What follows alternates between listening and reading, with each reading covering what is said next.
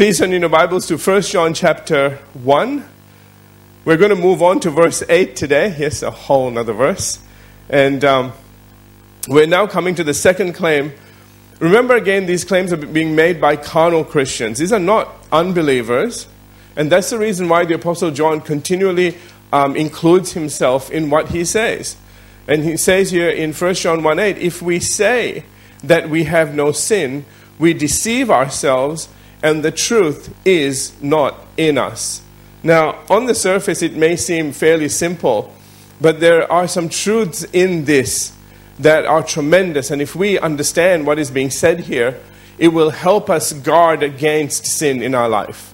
Are we interested? Yes. Amen. Well, I am. Okay. All right. This is actually something that is quite common uh, with both Christians and non-Christians. You know, a lot of people talk about, well, yeah, they're in, you know, that, that river of denial. No, never mind. Okay.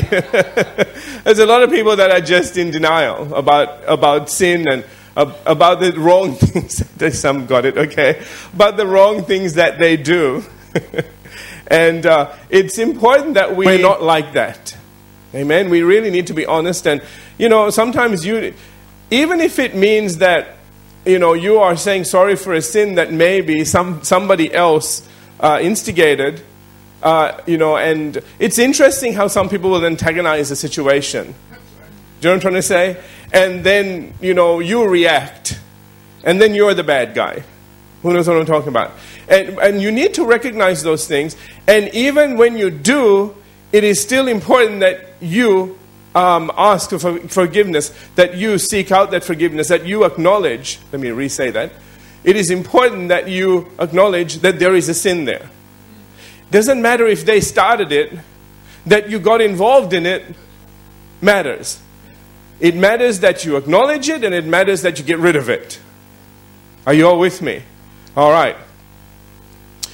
Colin G. Cruz explains that the expression, to have sin, okay, from we have no sin when they say that, is found only this time in First John, but it actually occurs four times in the fourth gospel. And in each case it means to be guilty of sins. Do you understand that?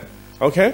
So to get an idea of what, what that means, we'll look at a couple of references very briefly in the Gospel of John, uh, in beginning in John chapter nine and verse forty-one. I just want you to see how this was used, okay? So that we can then identify it and then and talk about it. In John nine forty-one, Jesus is talking about the Pharisees here. He's talking to them, excuse me. All right? He says, if you were blind, you would have no sin. Now, notice the phrase, have no sin. That's the same as if we say that we have no sin. Are you getting this? Okay, that's that's a parallel. All right? Uh, it's, uh, he says, but now you say, we see, therefore your sins remain. So in other words, and I don't want to go into this because I'm not talking about this passage of scripture, but the thing is, once you identify a sin, if you say, yeah, I know I'm doing that, but I'm not sinning, now you're sinning. Okay? Uh, and uh, this was to do with their accusations against Jesus, uh, because at, you know, at one time he says, which of my good works are you criticizing me for? And it's a funny thing. See, the thing is, Jesus didn't just say stuff. He did stuff. You know, it's one thing to be to carry on and say all kinds of, make all kinds of grand remarks. But where's the proof? Okay? Jesus proved himself. He, I mean, he uh, healed the sick, raised the dead. He walked on water. He proved that he was the Son of God. Amen? And in all of that, they ignored all of that. And they said, oh, well, you're healing on the wrong day. And you're saying stuff that, that's, that's blasphemous. When he proved over and over again who he was. Now, I, I, I'm remembering, we're doing the life of Jesus, and I'm remembering the situation with uh, the paralytic that was lowered from the ceiling. You know, they, they pulled all the tiles off the, the roof and lowered this guy down. Amount of faith that guy must have had. Don't drop me, you know, okay, because I have no way of helping. Okay, anyway, but you know, it was really interesting in that incident that he says, so that you know that the Son of Man has power to forgive sins. And he didn't say the Son of God, and there's a whole other sermon in that. But he says, your sins are forgiven. The Pharisees said, only God can forgive sins. I'm sure the Pharisees said he's backed himself into a corner. Because they had never healed anybody. Amen? And so, when he, when he turned around then and said, arise, take up your bed and walk, and this guy actually arose, took up his bed and walked, there was nothing to say. So he proved who he was by what he did. Which is again the reason why Jesus said, for which works do you condemn me? And they said, oh no, no, we, we're not talking about the works. Isn't that interesting? Now they bypass it. When first of all, everything was based on the work. If you say this, well then prove it. He proves and goes, oh, we don't want to know about that. Isn't that amazing? Can I just say something about witnessing?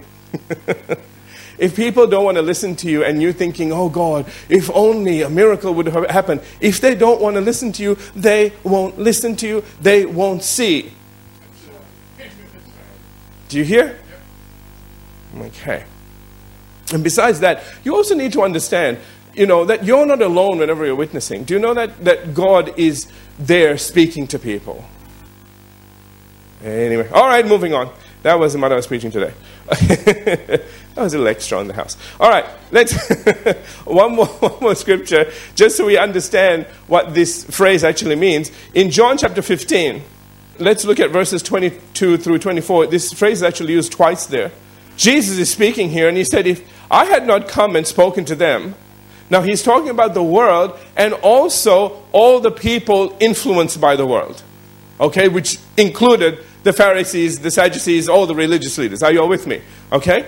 And he says, if, if I had not come and spoken to them, they would have, have no sin. See that phrase? Which is the same phrase in First John one eight, which means not guilty of sin. So they, if they didn't, if he hadn't spoken to them, they wouldn't be guilty of sin. See, if you don't know, then you can't be held responsible for what you don't know. Can I get an amen on that? Okay? He says, but now they have no excuse for their sin. And he says, he who hates me, uh, hates my Father also. Remember again, the Jews really hated him, okay? If I had not uh, done among them the works, which no one else did, notice, he said, I did things nobody else did, they would have no sin. But now they have seen and also hated both me and my Father. So he's saying, look, they are without excuse, all right? Had they not seen anything, had, had I not said anything, they could go on their way. They're still sinning, but to a lesser degree. Which means that those people that on purpose manipulate situations. You know, some people play games. And they cause you to do something wrong. Who is greater? Whose sin is greater? The one that started it. Even though you might be the one that gets caught up in it. The one that manipulated the situation. So understand that. Because you know how you sometimes feel like people are getting away with things? That you're always left kind of to, you know, take the blame for what happened? Am I just talking to myself, or is people understand what I'm saying? Yeah? Okay. And you just think, God, I wish I was smarter and, you know. Listen, God sees. God judges. And that's the reason why sometimes we don't want to admit our sin, because they started it. You know, you know the old saying? Okay. All right? It doesn't matter. You end it. And it needs to end with you, in you, because that, that opens the door for God to continue blessing you again. And I don't want anything to get in that way, in the way of that. Do you? Yeah. Amen. All right, moving on. So from this, I hope I hope you get a better understanding of what John meant when he said, now if we say we have no sin. Do you get this now? Okay, let's move on. In other words, the claim being made here is, listen now, that we are not guilty of committing any actual sins at all. That's what they're saying. Now can you see a problem with this? As to where this thinking originated from, Simon J. Kistemaker writes, in the days of the Apostle John, Greek philosophers thought, uh, taught a separation between body and spirit. The spirit is, fr- is free, they said, but the body is matter or material substance that eventually dies. That is, if the body sinned, the spirit would be blameless. Therefore, sin cannot affect the spirit. Do you all understand all that? Was it too much? Do you, do you get that? Oh, awesome. Okay, moving on. But we know from Ecclesiastes seven twenty, it says there, there is not a just man on the earth who does only good and does not sin. Okay, no matter how much good you do and how long that lasts for, somewhere you'll trip. It may not be in word or deed, it might just be in thought. But you'll trip. Okay? And you need to understand that what's important isn't that you tripped. What's important is that you acknowledged it and got rid of it. Do you hear what I'm saying? Okay. Because sometimes, you know, people just, it, it falls under a self-righteousness where people sort of say, well, I'm, I'm never going to sin again. And, you know, they get proud in their in what they think their ability not to sin. And so if they did anything wrong, they won't admit it, because that's to admit that they sinned and they, they messed up. And they can't admit that, because they don't want to mess up their perfect record. Hey, the way you do that is by confessing your sin and understanding when you confess your sin, your record is wiped clean and God sees you as perfect, so that the very next thing you do is the very first thing again. That's how you do it. Amen? And that you can offer to other people. Your self-righteousness doesn't do anything to help others. But if you can tell them, listen, man, we all fall, but there's always forgiveness. Amen? Amen. All right, moving on. So in other words, even the most just person, whether male or female, is not without sin. And why the Apostle Paul says in Romans three twenty-three, for all have sinned and fall short of the glory of God. So to say that we have no sin, that's what verse eight says, is in itself a sin. Did you get it? Okay? So if you said, well, I've never sinned, you just did. Yeah. Okay, all right, moving on.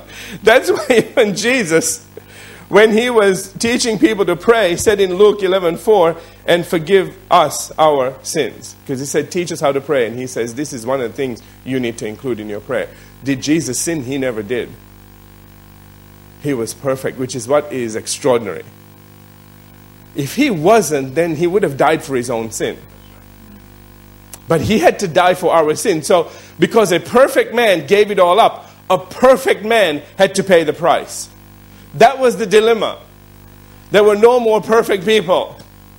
How do we do? How do we get around that? God found a way. Amen? Behold the Lamb of God that takes away the sin of the world. So it is of utmost importance that we always be honest with ourselves and God, and understand that while we do everything possible to stay away from sin and anything that might lead us to sin. Hello. Okay. Did y'all get that? All right. Okay. You know, some people, well, I couldn't help it. Could you help being there? Maybe. Okay. Well, you know, okay. All right. we still, we will still make mistakes throughout our lives and need to pray according to Luke eleven four and say, Father, forgive me of my sin in Jesus' name. Amen. Did you get that? All right, that's how you do it. That, and that's how long it takes. You know what? You know what generally takes a really long time? All the excuses that come before that. Then you say, yeah, well, I had a, had a right to, and blah, blah, blah, blah, blah. And once you finish bouncing off the walls, it still comes down to, Father, forgive me. And once you do that, the slate is wiped clean. And if you ever bring that up again, he'll go, what are you talking about? Because the Bible says he doesn't only forgive, he forgets. Amen? Amen. Hallelujah. All right. Okay, let's return to First John one eight. Notice that the Apostle John says there, again, he says, if we have, we uh, if we say, sorry, if we say that we have no sin, notice the next thing he says is we deceive ourselves. Now, in his commentary, Simon J. Kistemaker writes, anyone who has no need to pray the fifth petition of the Lord's Prayer, that was what we looked at, okay, in Luke eleven four, forgive us our sins, because he thinks that he has no sin, deceives himself. Amen? It's a deception. Added to this, I. Howard Marshall says, they claim to have fellowship with God, but because of the incompatibility between the character of God as light. Now, do you understand why John took so much time about talking about fellowship and light? All right?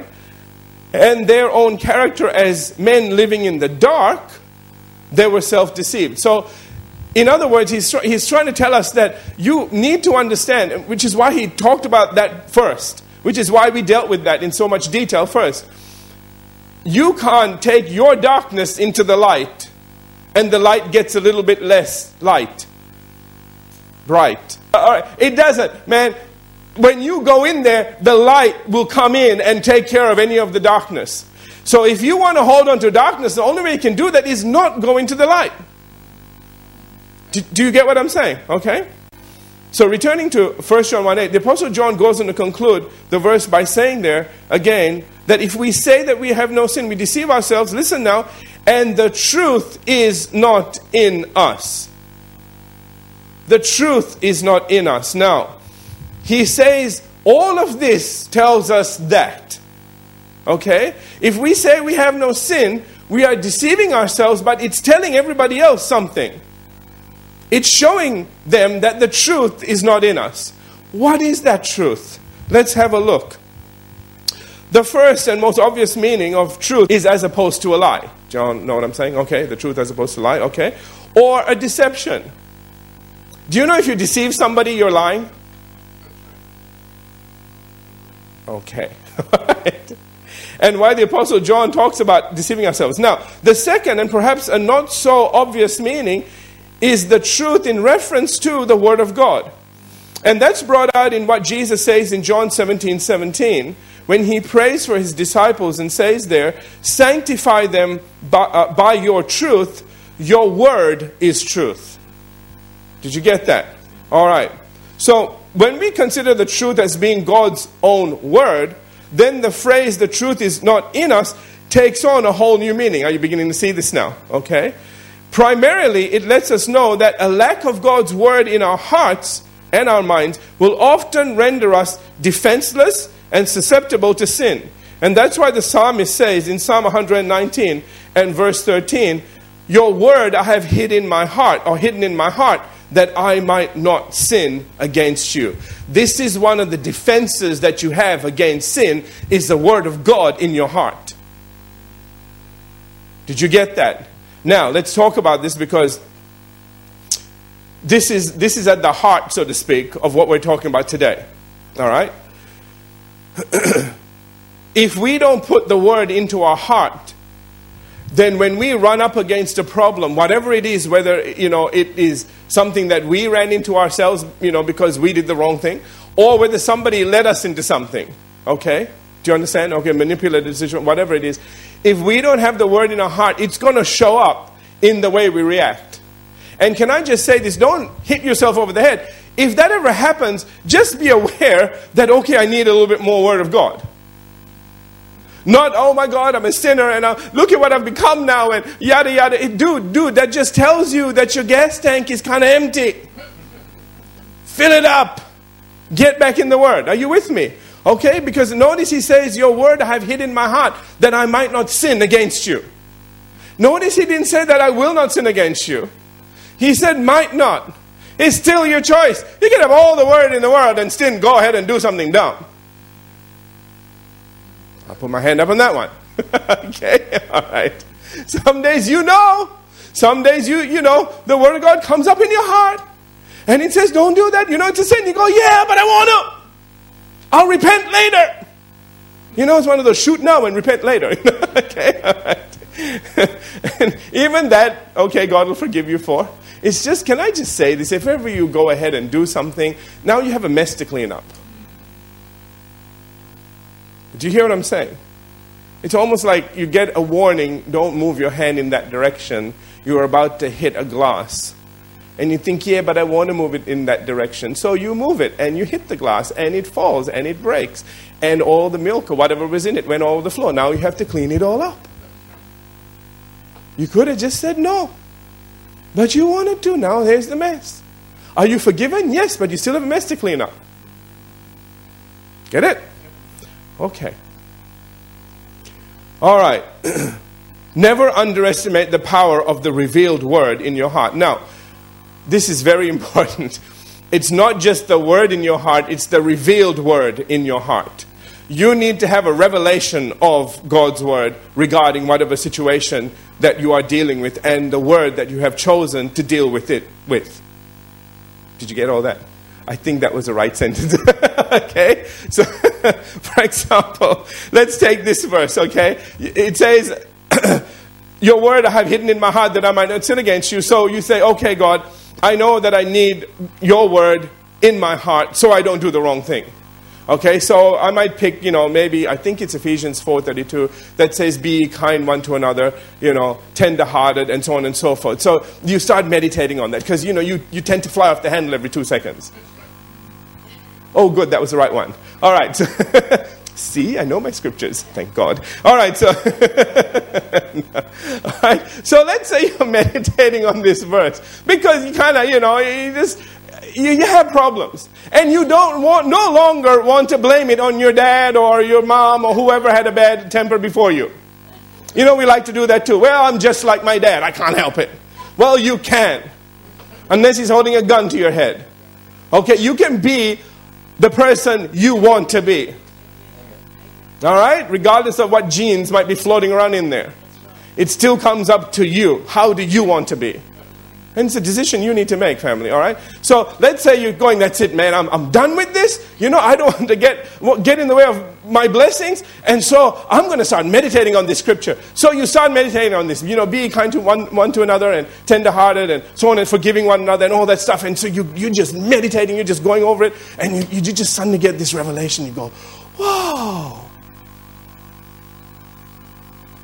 You know, it's a good thing to be kind to people. They react a lot better. And you actually enjoy your time with them. And you're not walking off having to repent over a hundred different things. This stuff's like, you know, this is actually a good thing. You know, and then you meet that one person that just looking at them, you just want to do bad things. You know, okay, all right, you, everybody has one of those. Okay. And then this verse comes up. And it says, be kind one to another. And you say, no, not to this guy. Do you know what this person? And we begin. You, you know what I'm trying to say? So, it depends on how powerful that is in you. Can I just say, don't stop until you get over that hump. Once you can see that person, whoever that person might be, all right, and look at them and be able to apply that verse. Even in the midst of them making snide remarks and continuing to carry on like they always do around you.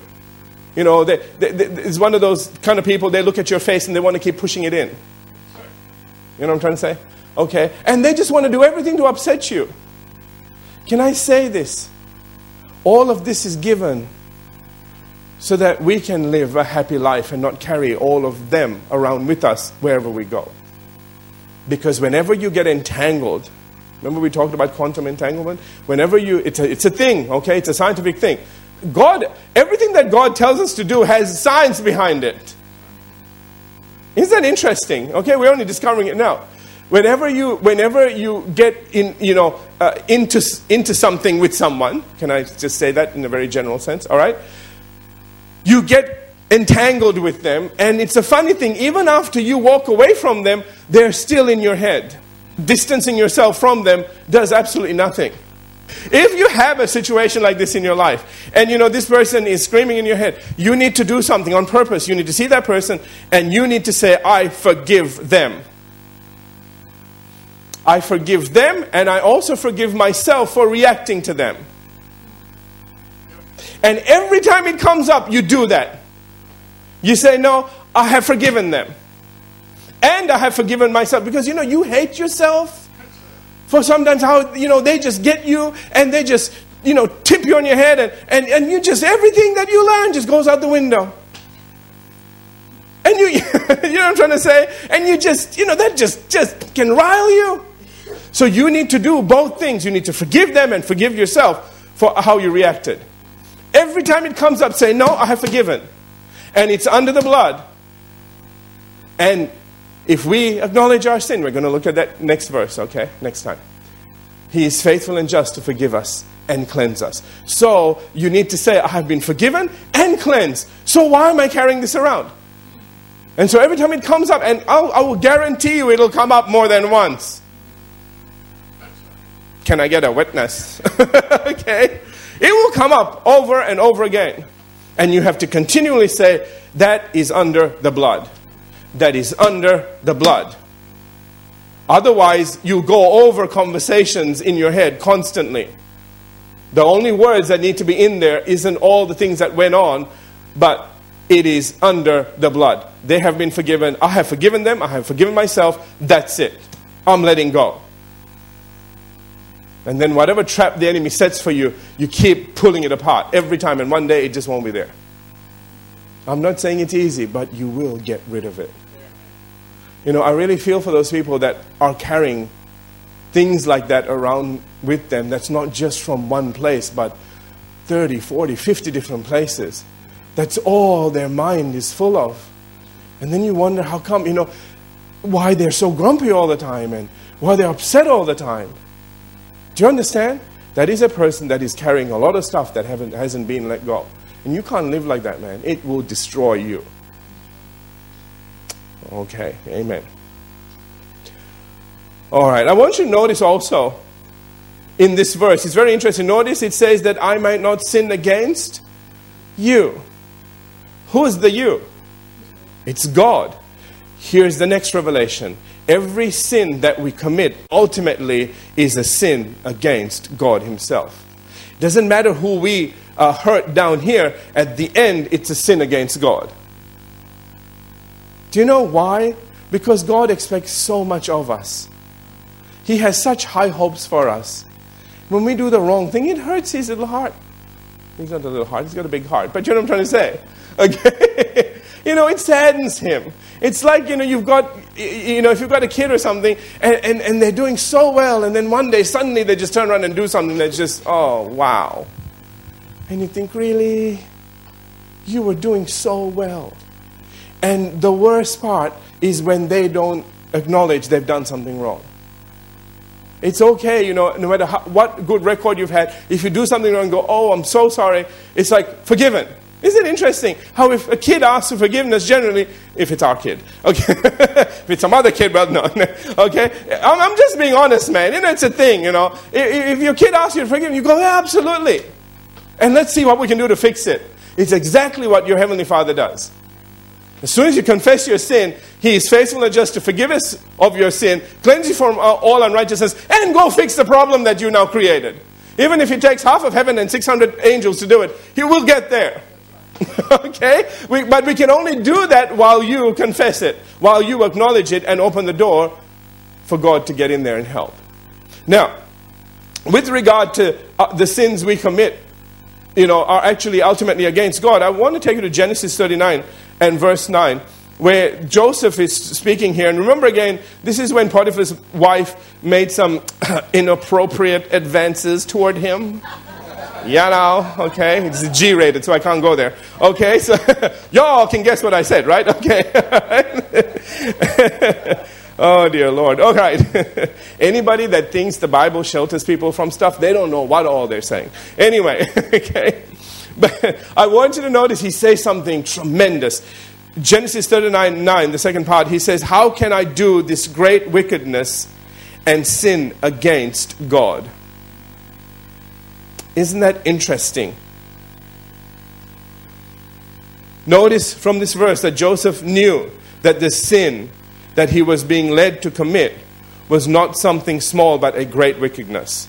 That's the first thing. Okay, he didn't sort of look at it and go, yeah, yeah, yeah, we can forget about this. You know, I can get in with Potiphar's wife and then I can... Yeah, that would have been a real shortcut to the top.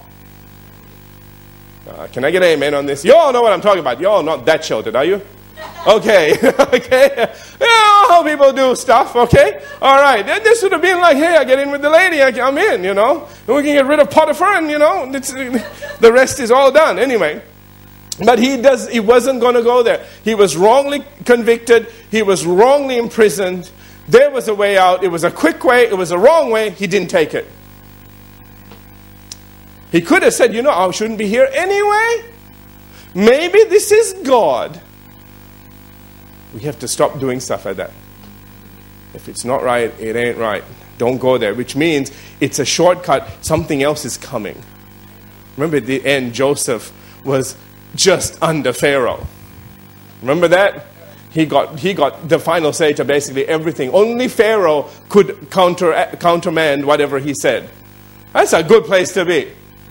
He wouldn't have been in that position if he took Potiphar's position. The devil will always compromise, try to get you to compromise, to take something less, thinking, making you think it's the best you'll ever get. And you'll never know that God had something exceptional for you, waiting for you, had you done the right thing. Amen? So now you know this, you'll never fall to that, in, into that trap. Amen. Aren't you glad you came to church today? Okay, all right. We should call this How to Get to the Top and Stay There, you know. Okay, all right. Second, I'm just saying. Second, the next thing he understood was that no matter who else he sinned against, he would be ultimately sinning against God himself. He knew that even if he hid it from everyone else, he'd know he'd sinned. God would know he'd sinned. Do you know that's something else that you carry around with you? The guilt of stuff that even though nobody else knew, you still know. And it becomes whiplashes on your back when they say, oh, he's such an amazing person and he's so good. And you think, yeah, but you don't know what I did. And I can't tell you because I'm so ashamed. Whatever. Do you know what I'm trying to say? Anyway, okay, moving on. Let's finish. We need to finish. To give us some further insight into this, Simon J. Kistemaker says, if we say that we have no sin, we are misleading ourselves, and moreover, the truth of God's word is not in us. Our own words condemn us. Amen? Therefore, we must look, not look for ways, we must not look for ways to excuse a sinful life that is clearly out of God's will. In fact, Colin G. Cruz in his commentary says that what men are required to do with respect to the truth is, listen, to receive and enter into it in faith, and to submit to it and to live by it. Did you get that? So, you know, this is a faith walk, family. You need to enter into it by faith, you need to submit to it, and you need to then live by it. Sometimes it's very difficult, but work at it. Remember again, God is not looking for a perfect person, so if you slip up, it's okay. First John one now, we're going to get to it. Okay, so while you're pushing to live a, the best life possible, if you mess up, don't beat yourself up. First John one nine and keep going. Amen? And you'll find that if you do that, there won't be this condemnation that says, oh yeah, you know, you know you're going to mess up again. It's just a matter of when. Whoever gets that. If, if that ever comes up, you know what you say? The next time, it'll be longer from the previous time. That's what you say. I'm not saying I won't, but it's going to take longer to get me there next time. I'm getting wiser, smarter, stronger, more resilient. Amen? Okay. In fact, when we look at Proverbs twenty-eight, and this is going to lead us to First John one nine, so we have to quit here. It says there, he who conceals his sin does not prosper, but whoever confesses and renounces them finds mercy. Did you get that? If you conceal your sin, you will not prosper. Do you know we want to be blessed? We want to walk in God's prosperity, which includes everything. When you, when I say prosperity, please don't just think of money. Think about health. Think about joy. Amen. Think about all your relationships. You want to be prosperous in all areas of life. And if you hold on to things, it stops you from enjoying that life. Jesus said, I've come to give them life and life to the full, full life. Amen? And we want to live that and we want to enjoy that to the max. And but he says, but whoever confesses and renounces, notice the two things. You confess, then you renounce. He says, finds mercy, which then leads us to First John one nine, if we confess our sins. He's faithful and just to forgive us of our sins and to cleanse us from all unrighteousness. We'll pick that up next week. And then we'll have a look at that and you will be tremendously blessed by it. Let's have every head bowed, every eye closed. Father, we thank you today for your word.